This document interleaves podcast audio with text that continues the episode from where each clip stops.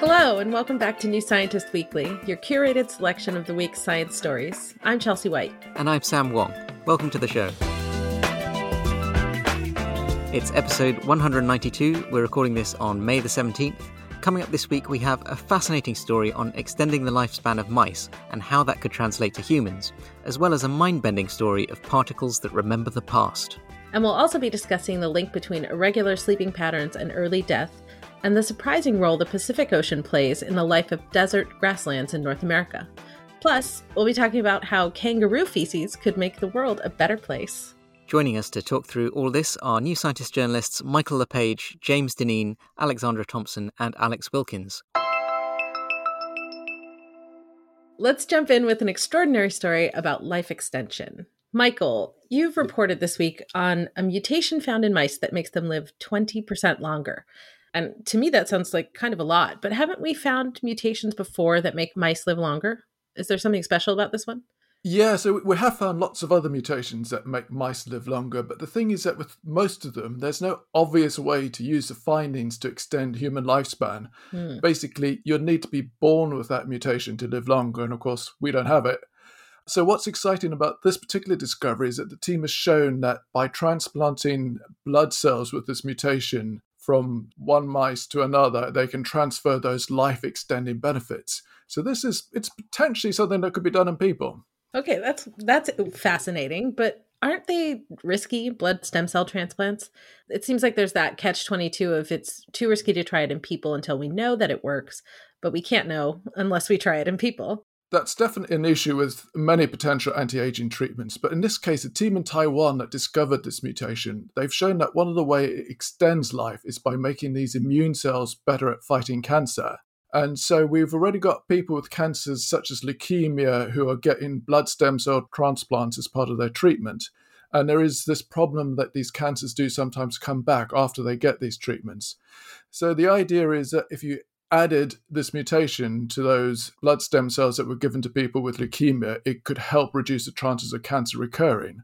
So if that procedure went ahead and lots of people got these transplants, we could then would have a chance to find out if this really does extend human lifespan or not. And is that going to happen anytime soon? Well, the researcher who's discovered this mutation and who's studying it, James Shen at Taipei Medical University, he's currently collaborating with biotech companies interested in trying this. So we don't have any timeline as such yet, but they are definitely pursuing it.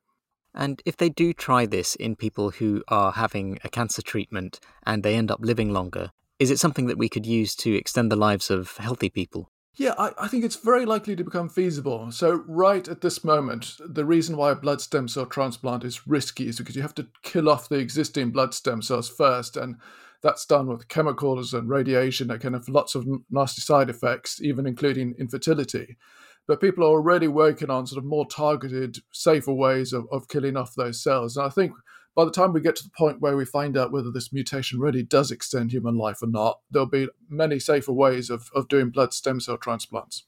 Can you tell us what is this mutation anyway?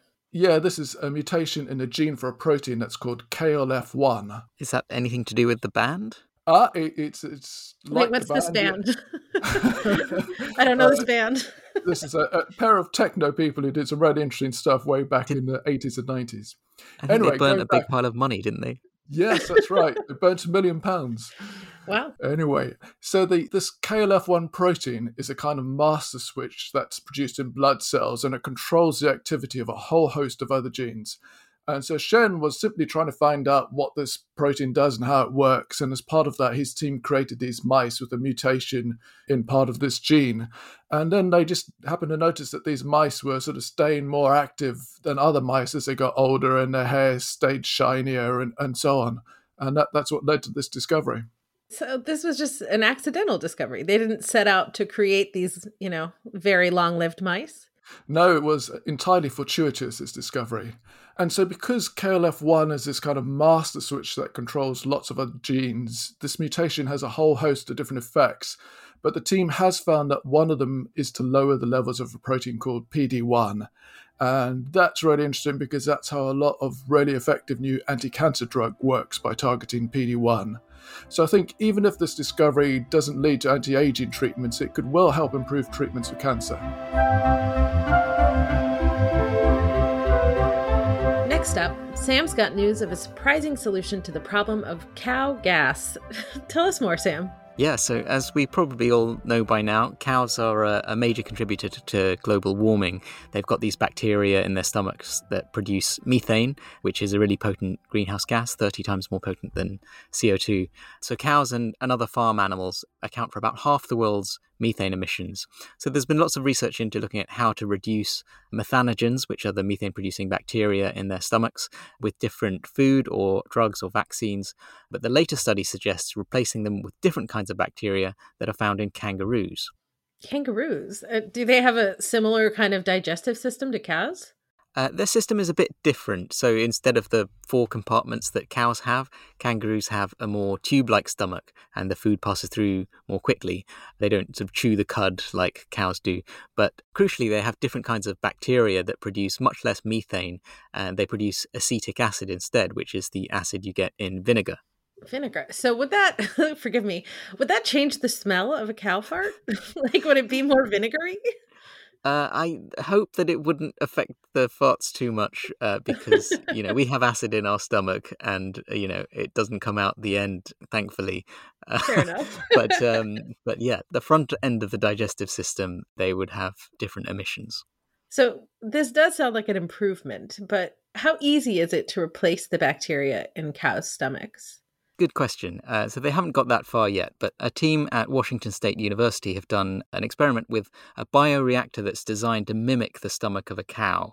So they filled it with some cow stomach fluid to provide the microbiome, and they put in the same nutrients that you'd find in cow stomachs. And then they collected some fresh kangaroo dung from petting zoos, and they grew the bacteria from that in the lab and then they put these bacteria into the artificial cow stomach. And when they did that at first, it didn't have much effect on the methanogens. But then when they tried adding a chemical that inhibits the methanogens and then putting in the uh, the other bacteria so that they could outcompete them, then that did work, and it meant that the artificial cow stomach didn't produce any methane. Uh, okay, so we haven't fully solved the cow gas problem yet. No, uh, unfortunately, the team uh, they're looking at doing fecal transplant experiments in real cows, but they haven't done that yet. So for now, the best solution to the cow gas problem is not to eat cows or dairy products. Now, time for a quick break. In June, New Scientist has an exciting masterclass in London. It's our instant expert event on the wonders of space. Join us for a day of exploring the mysteries and marvels of the universe with six leading scientists.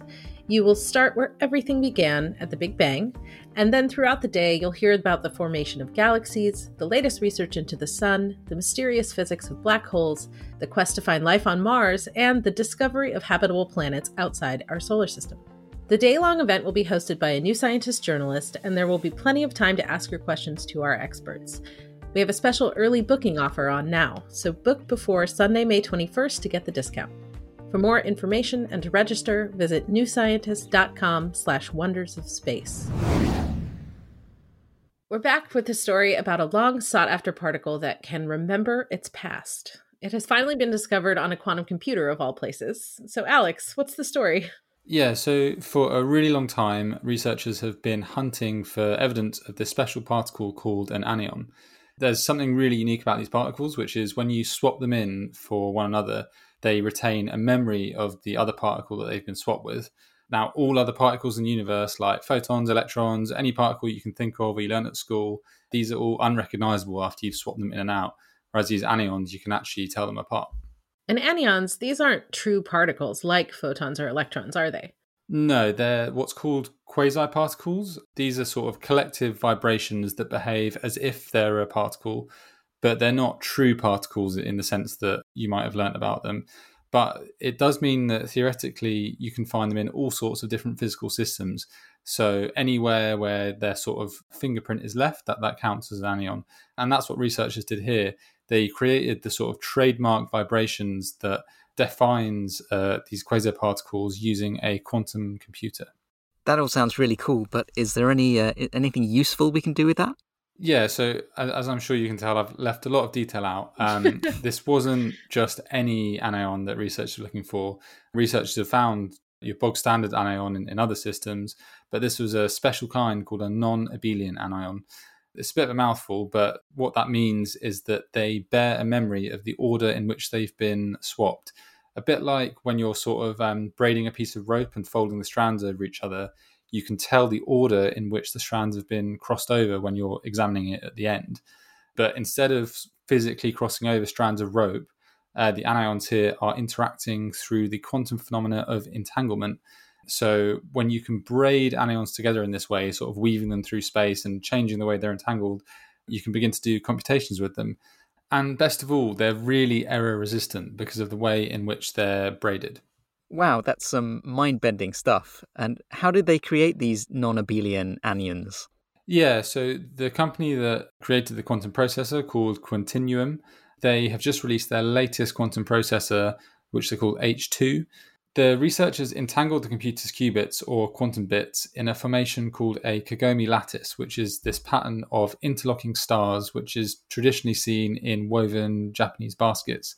This gave the qubits an identical quantum mechanical wave function to those that are predicted for anyons. Sounds simple. Very simple. Yeah, um, I've simplified a lot as as you suggest. Um, the, the, amount of sort of really complex maths and physics that's going on here is really eye watering. For instance, one of the shapes that they braided these anyons into to prove that they were anyons was a pattern called the Borromean rings, which is a series of three interlocking circles, a bit like what you see on the Olympic logo.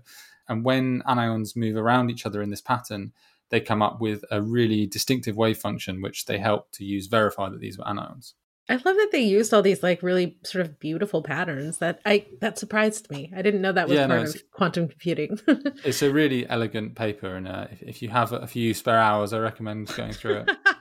yeah, I'll do that tonight. Uh, but I'm wondering, is has there been any criticism of this discovery? I know there was some controversy about a wormhole sort of created on a quantum computer recently. Uh, some people said it wasn't a wormhole at all, but a simulation of a wormhole. Is there any concern of that here?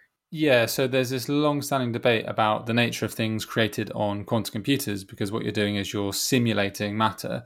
One person I spoke to said that the anyons found on Quantinuum's computer are a simulation and that they're one step removed from the real thing, which means you can't necessarily generalize this is what anyons will look everywhere and non-abelian anyons are also predicted to exist in real physical systems. So it's unclear whether this is the, the real deal. But I did speak to the researcher, and he told me that a counterintuitive property of these anyons is that they're not really physical because they're quasi particles and they don't care what they're made of. They can just be completely described by quantum information and entanglement. So there's no difference between the two, according to this researcher. Now, onto an interesting but quite alarming story that has linked irregular sleep to an increased risk of death over the next seven years. Alex? Yeah, I think it's important to stress that this research shows a correlation between irregular sleep and an increased risk of death over the study's seven year follow up period. It doesn't show that irregular sleep itself is the cause of these fatalities. Okay, good. that makes me feel better. Um, but so, what did the study actually find? It looked at the sleeping habits of nearly 89,000 people aged between 40 and 69 over one week. They were then given a score out of 100 that measured their sleep regularity. So, scoring 100 means you go to bed and wake up at exactly the same time every day, and scoring 0 means this is done at different times each day. People who scored 41 or below were more likely to die over the next seven years of any cause, or cancer or heart disease specifically, than those who had the average score of 61. So, how could irregular sleep and an increased death risk over the short term be linked? Well, one idea is that consistently going to bed and waking up at different times affects our circadian rhythm or our body clock, and this then throws our body's various physiological processes out of sync. So, for example, this may affect cell division, leading to cancer. But another idea is that having a medical condition like cancer or heart disease, which many of the participants did, may affect sleep either by affecting those physiological processes or just the anxiety of living with such a condition. So it's correlation, not causation. Do these findings come as a big surprise? Well, the results describe a relative increased risk of death over the next seven years, not the absolute risk. But nevertheless, one source did say look, no one would be surprised if a lack of oxygen or food or water affected your health, so maybe we should take sleep as seriously.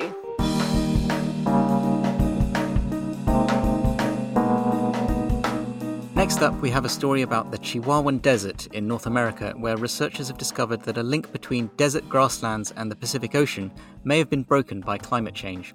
James, tell us what's happening. Sure. So, you never knew grass was this complicated. So these dry grasslands in the Chihuahuan Desert are some of the most biodiverse grasslands on the continent, and they're dynamic places, regularly going through cycles of spreading and dying back. And now researchers have linked that pattern to a slow, decades-long cycle of surface temperature in the Pacific Ocean that's known as the Pacific Decadal Oscillation. So the ocean is influencing desert plants. How does that work? Yes. So just like El Nino and La Nina, the ocean's changing temperature can influence the climate of distant regions via atmospheric circulation. And it seems the Pacific Decadal Oscillation influences things like precipitation, temperature, cloud cover, and so on in the Chihuahuan Desert. And that in turn has an effect on the plants.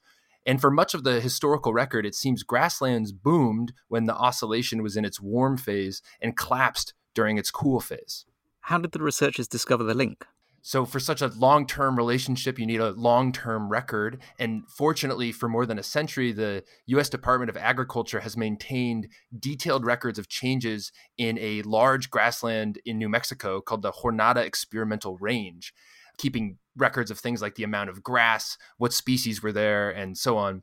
And researchers took this record and then modeled how well different climatological factors were able to explain changes in the grassland. And they found that the grassland and the Pacific changed together for much of the 20th century and probably long before that as well. But then this relationship has changed more recently, is that right? Yes, since the late 1970s, grassland cover has remained persistently lower than what the researchers would expect based on what was happening in the Pacific. So then, assuming their models are right, is the link broken? It could be. And the researchers aren't sure exactly why. It could be due to human caused warming or possibly due to the success of invading shrubs, which are more resilient to drought than grasses. The grasslands have also been altered by livestock grazing, agriculture, and other human activity.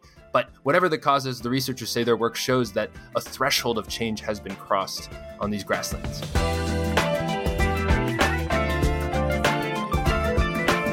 That's all for this week. Thanks for listening to New Scientist Podcasts. Do subscribe to our show and check out our archive. It's all free. Thanks to our guests Michael Le Page, James Dinneen, Alexandra Thompson, and Alex Wilkins. We'll see you next week. Bye for now. Bye. Bye. Bye. This podcast is produced by OG Podcasts. Find out more at ogpodcasts.co.uk.